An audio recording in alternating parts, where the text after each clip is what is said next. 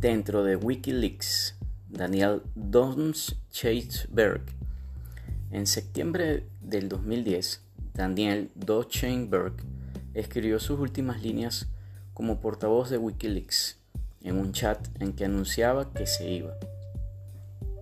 Atrás habían quedado unos años muy intensos, los más intensos de su vida, puntualiza el propio Dom años en los que fue la mano derecha de Julian Assange y pieza fundamental en el desarrollo, despegue y consolidación de la plataforma que ha cambiado el mundo de entender la verdad que nos ofrecen los medios.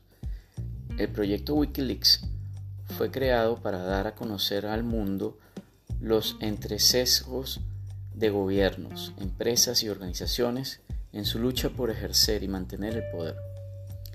La idea original consiste en la transparencia absoluta de la información y el derecho del ciudadano a conocerlo.